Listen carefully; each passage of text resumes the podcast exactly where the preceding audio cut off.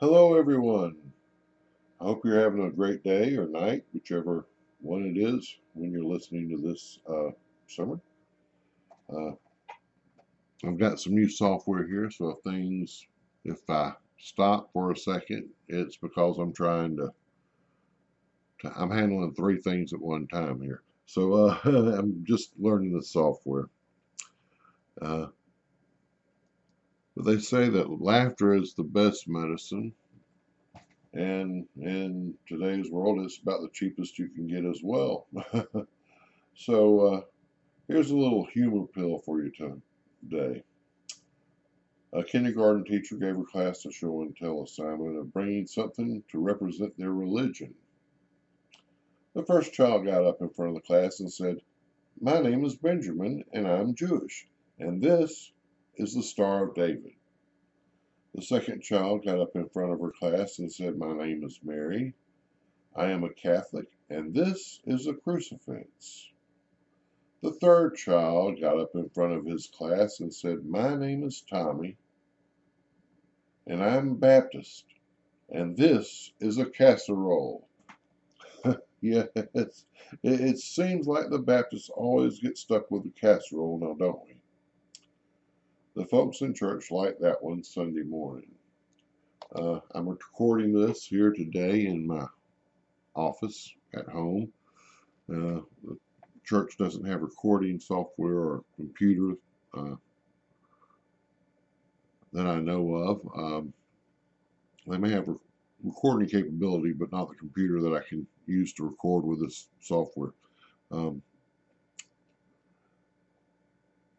but today's sermon is called The Ultimate Conversion. And let's start off by looking at Acts 9 3 through 5. Now, as he went on his way, he approached Damascus, and suddenly a light from heaven shone around him. And falling to the ground, he heard a voice saying to him, Saul, Saul, why are you persecuting me? And he said, Who are you, Lord? And he said, I am Jesus, whom you are persecuting. Now, I've always been fascinated by the uh, Apostle Paul. Now, one of the reasons for this being the metamorphosis that occurred at his conversion. Now, why do I use such a dramatic word like metamorphosis for Paul's conversion? Well, first, let's define it.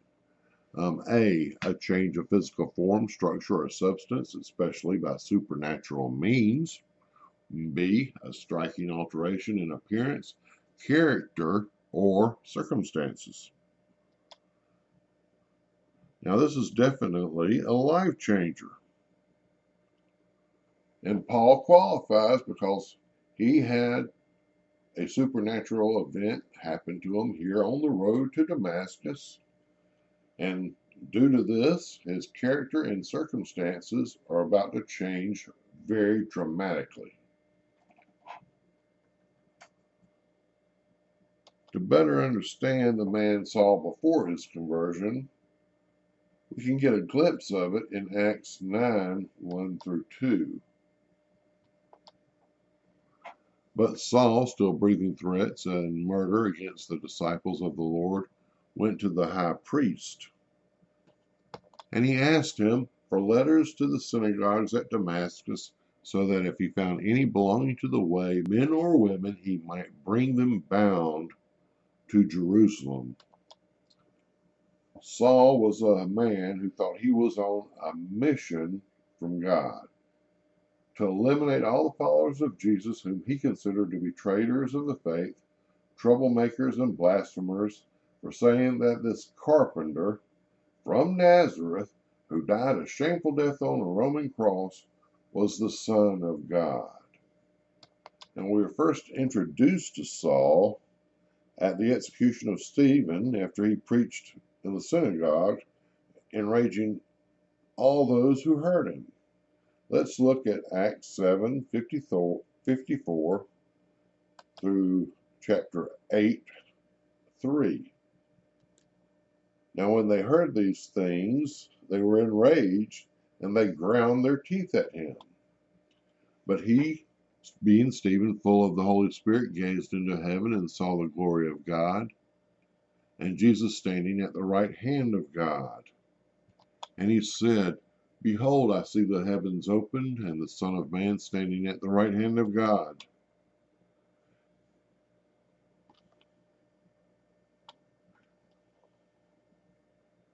Then they cast him out of the city and stoned him, and the witnesses laid down their garments at the feet of a young man named Saul.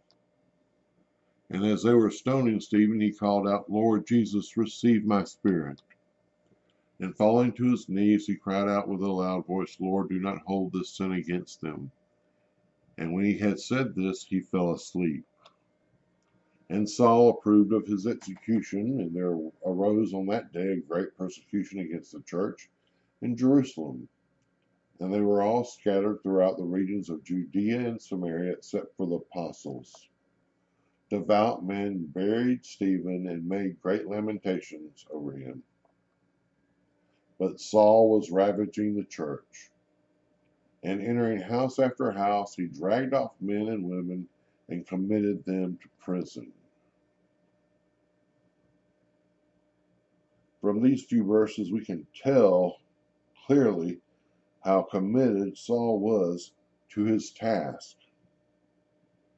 And to understand better how Saul became this persecutor of Christians, let's look deeper into his history to better understand the man he was before his conversion.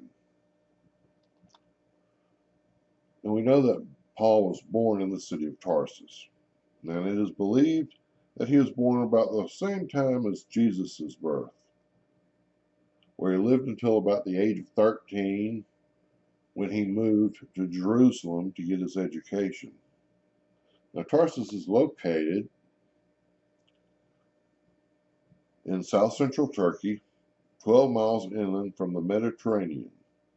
And during the Roman Empire, Tarsus was the capital of the province of Cilicia. An interesting fact here uh, was Tarsus was the first meeting place between Mark Antony and Cleopatra.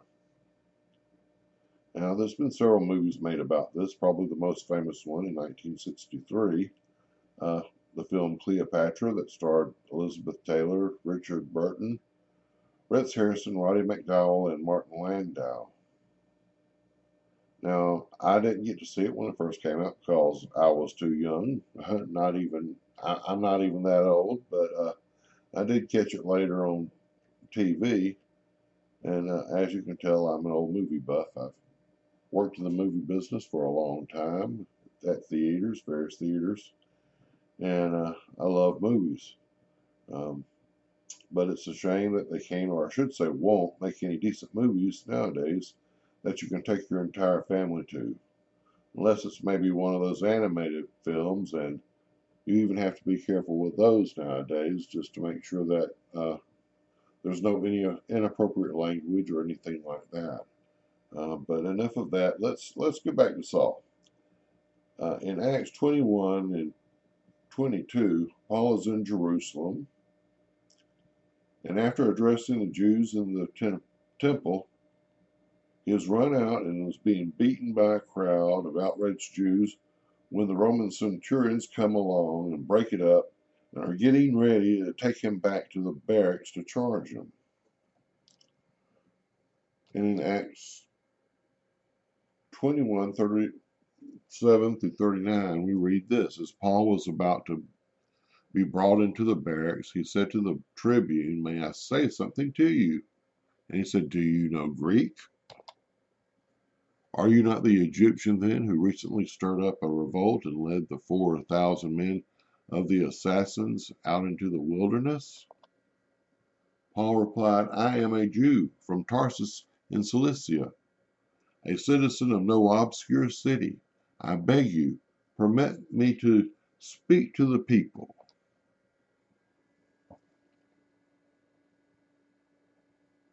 Now, here Paul is appealing to the centurion by speaking in Greek as a Roman citizen. And by no obscure city, Paul was referring to the fact that Paul, that Tarsus, was a well known back then. Uh, Tarsus was a free Roman city and had a thriving merchant trade center. It was also an intellectual city, home of one of the three great universities in the world at that time. The other two were in Athens, Greece, and Alexandria, Egypt. So that shows Tarsus was a, a good a Roman hub center in Asia there. Paul is also not just a Roman, but he was a Roman citizen by birth. Now we find this out later on in chapter 2, after he's addressed a different crowd of Jews outside the temple. And of course, Paul enrages them as well. He's good about that. So now the Roman centurions are going to take him into the barracks. And we look at Acts 22, 24 through 29, and we read the tribune ordered him to be brought into the barracks, saying that he should be examined by flogging to find out why they were shouting against him like this. But when they had stretched him out, on, out for the whips, Paul said to the centurion who was standing by, Is it lawful for you to flog a man who is a Roman citizen and uncondemned? When the centurion heard this, he went to the tribune and said to him, What are you about to do? For this man is a Roman citizen. So the tribune came and said to him, Tell me, are you a Roman citizen? And he said, Yes. The tribune answered, I bought this citizenship for a large sum. But Paul said, But I am a citizen by birth. Now, this so those who were about to examine him withdrew from him immediately, and the tribune also was afraid, for he realized that Paul was a Roman citizen and that he had bound him. Now, that was a big deal. Back then, if you weren't a Roman citizen, if you had enough money, you could buy citizenship. Paul did not have to do that. He was born a Roman citizen. Besides being a Roman, he was also Jewish, of course. And he was raised in Jerusalem. And we read this in Acts 22 1 through 3. So now we're going to backpedal a little bit back to where Paul is addressing that second crowd that gathered outside the temple to see what the ruckus was that's going on. Because uh, when he got through out of the temple, they it was a big ruckus, so everybody was gathering around to see what was going on. So this this now is a different crowd of Jews. You could say these were just the regular working folks. And uh, Acts 22, 1 through 3, we read this Brothers and fathers, hear the defense that I now make before you. And when they heard that he was addressing them in Hebrew language, they became even more quiet. And he said, I am a Jew born in Tarsus in Cilicia, but brought up in this city, educated at the feet of Gamaliel, according to the strict manner of the law of our fathers, being zealous for God as all of you are to this day. Notice the change here. Earlier, when he spoke to the Roman, he spoke to him in Greek as a Roman. Now, when addressing the Jews, he speaks to them in Hebrew as a fellow Drew, Jew. Excuse me, I'm sorry. Getting tongue tied. Effortlessly, Paul transitions from speaking Greek to Hebrew. This duality of language and culture is an important part of Paul's future ministry the ability to reach out first to the Jew and then to the Gentiles. He relates this in Romans 1:16, for I am not ashamed of the gospel, for it is the power of God for salvation to everyone who believes, to the Jew first and also to the Greek. Paul was a member of the Sanhedrin.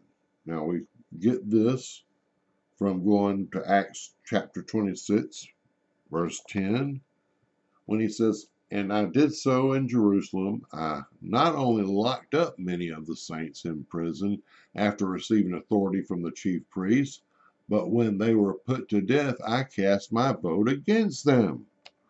For him to cast a vote, he had to be a member of the Sanhedrin. He was also a Pharisee, and Pharisee is a sect of Judaism at the time. But Paul wasn't just any old Pharisee. He said he said he, he was the Pharisee of Pharisees. We we learned this from Galatians 1:14, and I was not a, I was advancing in Judaism beyond many of my own age among my people, so extremely zealous was I for the tradition of my fathers.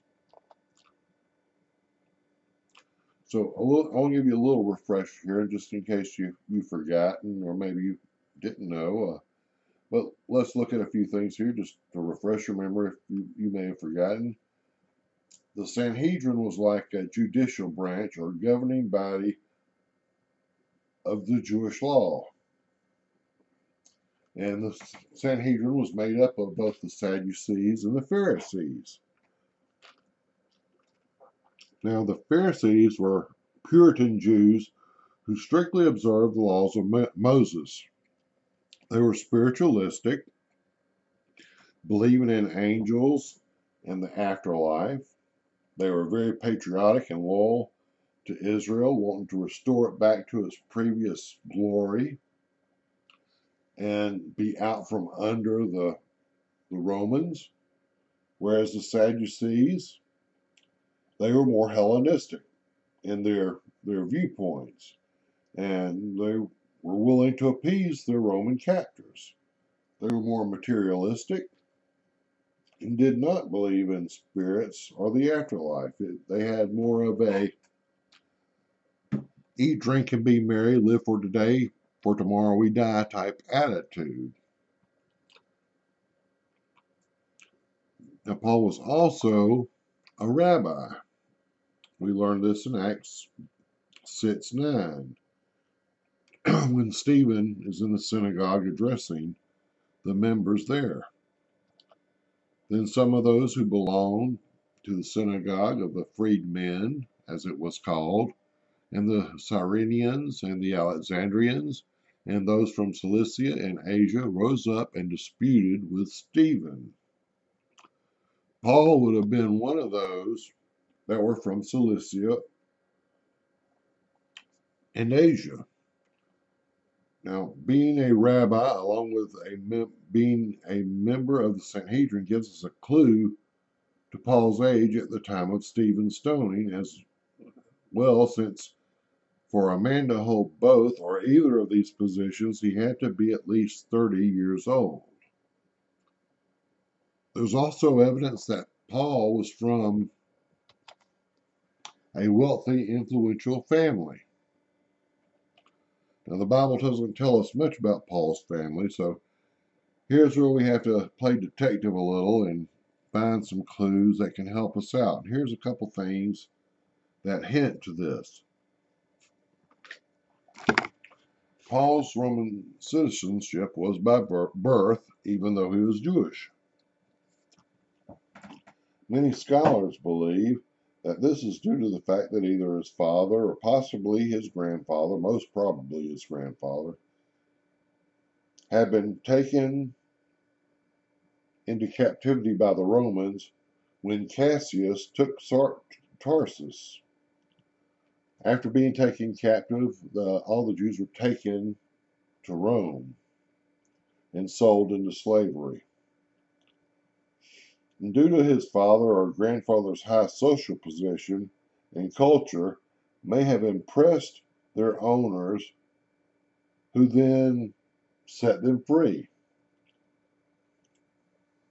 This, according to Roman law, would make them full Roman citizens with all the rights and privileges that came with it. We know this had to have happened before Paul's birth because he was born a Roman citizen in Tarsus. So they they had to move back to Tarsus from Rome uh, before Paul was born. In Acts 23 16, Paul's nephew, his sister's son, comes to him while he's in prison to warn him of a plot to kill him. In order for his nephew to hear this, he had to have a high social position or be in the presence of those who were plotting to kill Paul. Paul's nephew was most likely studying to become a rabbi like his uncle, and possibly he or his parents were close friends with members of the Sanhedrin. We also know that Paul had an occupation. He was a tent maker. We know this uh, because it is found in Acts chapter 18, verses 2 through 3. And he found a Jew named Aquila, a native of Pontus, recently come from Italy with his wife Priscilla because Claudius had commanded all the Jews to leave Rome. And he went to see them, and because he was of the same trade, he stayed with them and worked, for they were tent makers. Now, this occupation, or this is an occupation he learned in Tarsus. Like I said, it was a big merchant city at the time. And one of the things they did there was make tents. Um, and just because he had an occupation like being a tent maker, by no means meant that he was poor. Because it was taught at that time, or it was Jewish tradition, that all Jewish men had to have some type of occupation to earn that they could earn a living at no matter what their social status was or how much money they had. Those, that's just the, the Jewish tradition. They must have an occupation. Now we're going to look at Paul's conversion and go back to the road to Damascus. Back in Acts 9, verses 1 through 9, we're going to read over a little some of the, the things that we've read earlier, but we're going to go over it again here. But Saul, still breathing threats and murder against the disciples of the Lord, went to the high priest and asked him for letters to the synagogues at Damascus, so that he, if he found any belonging to the way, men or women, he might bring them bound to Jerusalem. Now, as he went on his way, he approached Damascus, and suddenly a light from heaven shone around him. And falling to the ground, he heard a voice saying to him, Saul, Saul, why are you persecuting me? And he said, Who are you, Lord? And he said, I am Jesus whom you are persecuting. But rise and enter the city, and you will be told what you're to do, what you are to do. Now before this the men who were traveling with him stood speechless, hearing the voice but seeing no one. Saul rose from the ground, and although his eyes were open, he saw nothing. So they led him by the hand and brought him into Damascus. And for three days he was without sight, and neither ate nor drank. This was definitely a life changing event. But before this, Paul had never seen Jesus, even though they were about the same age. You would have thought that at some point in time that they would have run into each other. Now, one of the reasons that this chance encounter probably never happened or never took place is this that Jesus' ministry was primarily in Galilee. A few times Jesus went to Jerusalem. His visits were brief and very low key, with the exception of the last week. If Paul had ever seen Jesus before this encounter on the road to Damascus, surely he would have mentioned it somewhere in one of his letters, but he never does. It's never mentioned. So Paul had never seen Christ before this event.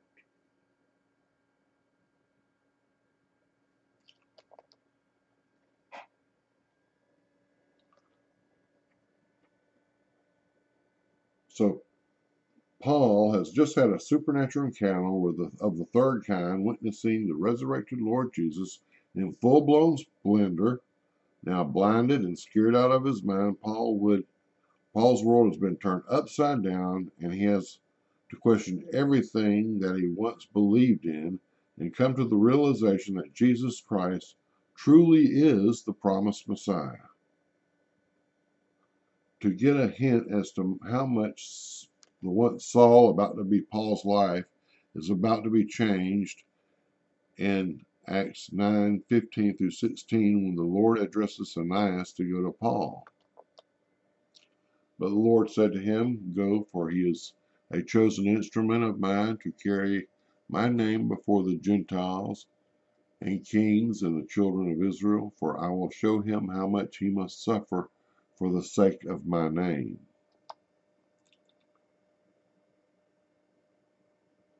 Yes, Paul is uh, going to suffer.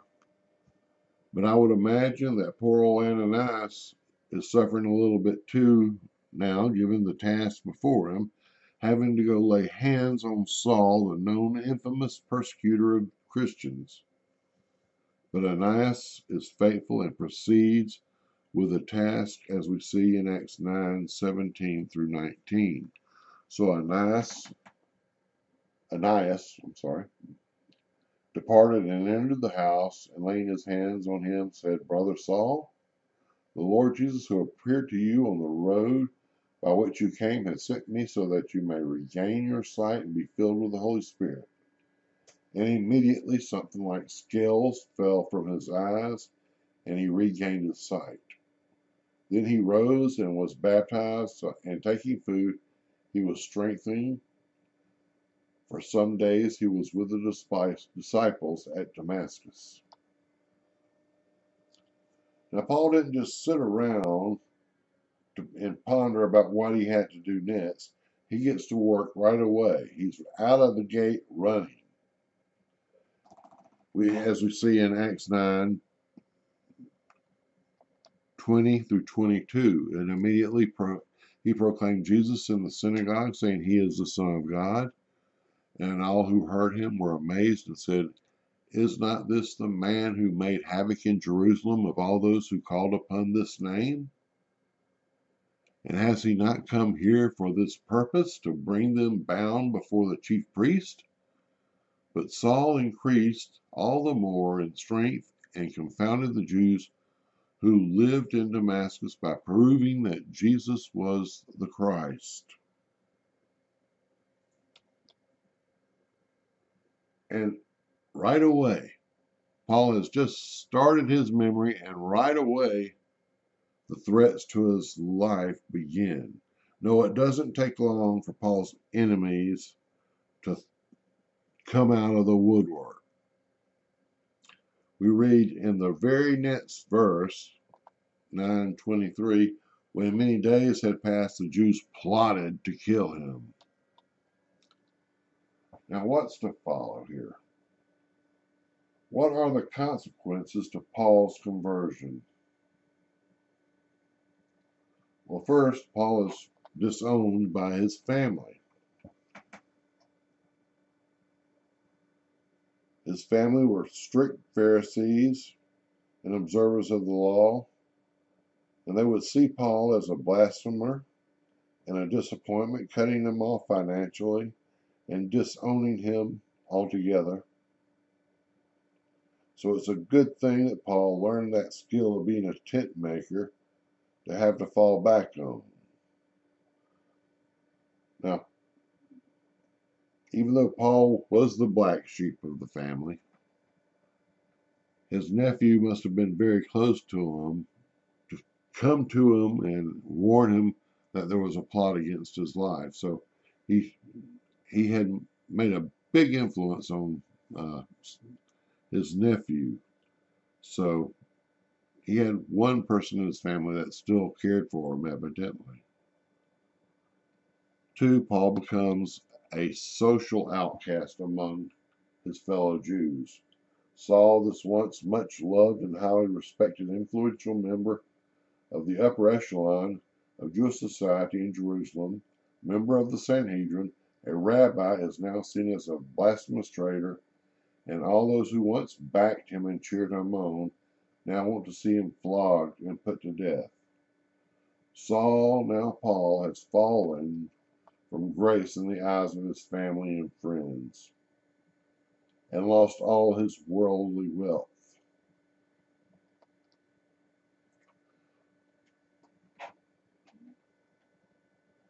All he has now is the Lord, and from this point forward, the Lord is all he needs.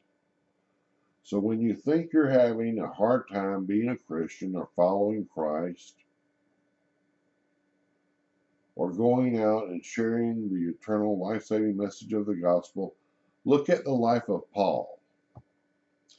Reflect on all he had and all he lost to follow Jesus and proclaim him to the world as the Savior of all mankind. No, we may not have had a supernatural Damascus Road experience like Paul, but we have been saved by that amazing grace through the sacrifice of Jesus Christ's death on the cross and his resurrection, and have been baptized by the same Holy Spirit and adopted into the family of God, our Father. But what about you?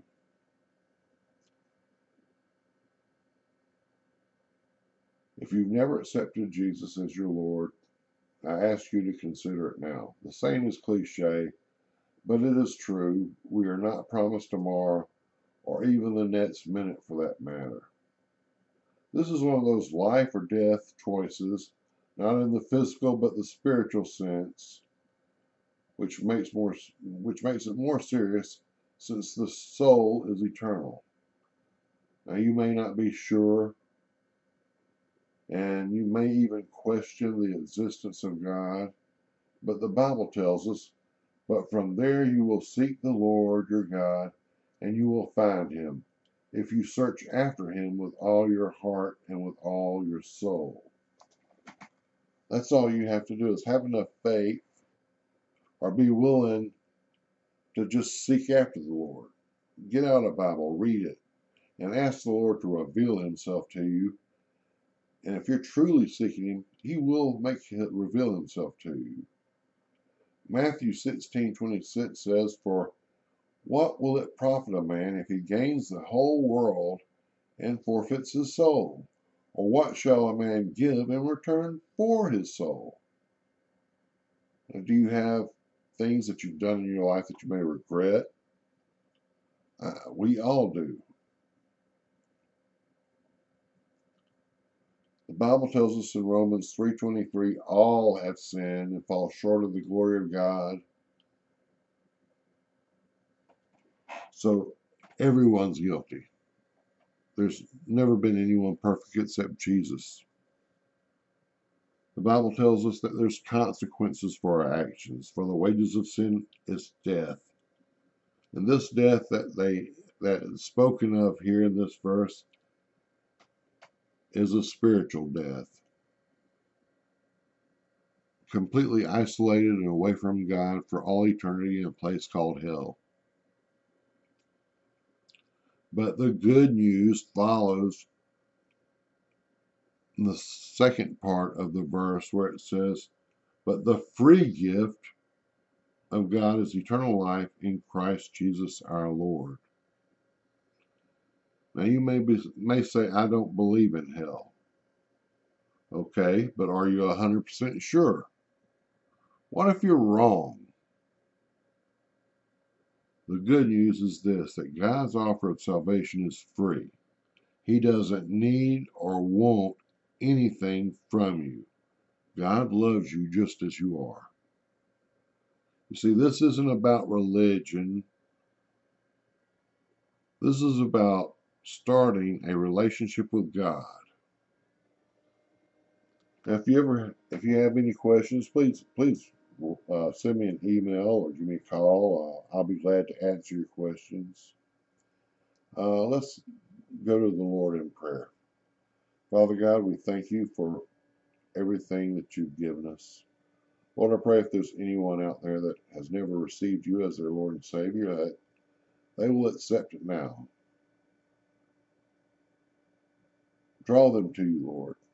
Let them know that you love them and that you want them to be in this family of God. And bless them, Lord. Father, bless all that are listening to this and If anyone needs healing from sickness, Lord, I pray that you heal them. If there's any there that out there that are in any type of pain, I pray that you'll take the pain away. We ask these things in Jesus' name. Amen. Well, thank you so much for listening. Um, may the peace of the Lord be with you. God bless you. And until next week, this is Reverend Sam. God bless you. Have a great night. Bye bye.